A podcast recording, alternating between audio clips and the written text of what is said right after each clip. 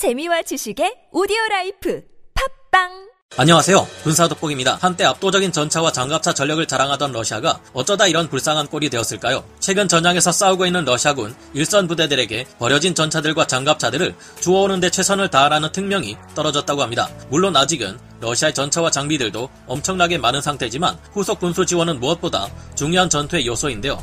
예를 들어 스타크래프트 전략 시뮬레이션 게임에서도 적과 200대 200, 최대한의 물량 싸움을 하기 전에 군소공장과 같은 건물들과 자원을 최대한 많이 확보해 놓는 것은 무엇보다 중요합니다. 최대한 끌어모았던 병력들이 모두 전멸해버려도 금세 압도적인 생산 능력으로 2차 공세를 가하면 전쟁에서 승리하는 법이기 때문이고 이는 실제 전쟁이 벌어지는 러시아군과 우크라이나군에게도 마찬가지입니다. 우크라이나군은 서방 동맹국들의 각종 지원 덕분에 만약 러시아군과의 대규모 결전에서 가진 병력을 모두 잃게 된다 해도 추가로 병력을 구성해 다시 한번 전투를 수행할 수 있을 겁니다. 그러나 현재 러시아 러시아군은 서방 세계들에서 가해지는 극도의 제재 때문에 전차와 장갑차에 들어갈 핵심 부품을 얻을 수가 없어서 본토의 군수 공장들이 모두 멈춰버린 상태인데요. 이렇게 되자 러시아는 전장에서 버려진 전차와 장비들을 주워오는 것에 혈안이 되어 있는데 이런 조치가 과연 실질적인 조치가 될 수 있을까요?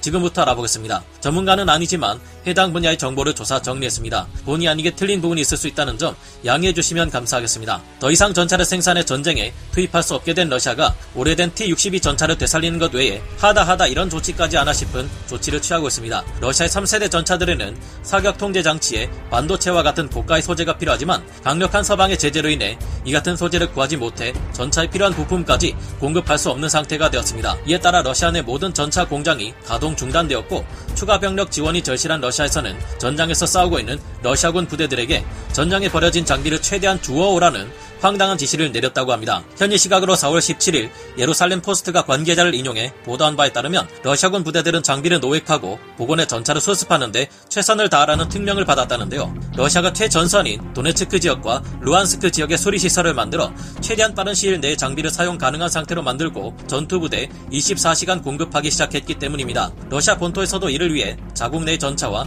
장갑차 부품들을 최대한 동원해 동부 전선의 수리 시설로 보내고 있다고 하는데요. 러시아 본국에서 한국에서는 이 야전 수리소 시설에 고급 기술 인력들과 차량 기술진들을 파견했다고 합니다. BTR-80 장갑차 엔진을 교체하는데 평균 8시간이 소요되고 있다고 러시아 야전 수리 시설의 한 관리자는 언급했으며 수리소가 가동된 이후 이곳에서는 12대가 넘는 전차와 장갑차들을 수리해 전장에 투입시켰다고 합니다. 여기에서는 러시아군 장비뿐만 아니라 우크라이나 군으로부터 러시아군이 노획한 장비들도 수리해 러시아군에 공급하고 있다고 하는데요. 그러나 이 같은 야전 수리 시설이 얼마나 효율을 발휘할 수 있을지는 지켜봐야 할 듯합니다. 도네츠 크 도네츠크 지역과 루안스크 지역은 동부 돈바스 지역의 최전선이기에 우크라이나군의 토치카유 전술탄도 미사일 등에 의해 공격이라도 받을 경우 시설과 고급 인력들을 한꺼번에 잃을 수도 있을 텐데요. 게다가 우크라이나 민간인들이 러시아군 전차 내부에 있는 값비싼 광학 장비나 전자 부품들을 떼어 가져가는 일도 비일비재하고 일어나고 있기에 과연 이 같은 떼우기식 조치가 실질적으로 큰 힘을 발휘할 수 있을지 의문인 상태입니다. 벌써 러시아군은 전쟁을 지휘하며 770세대 전차를 잃었고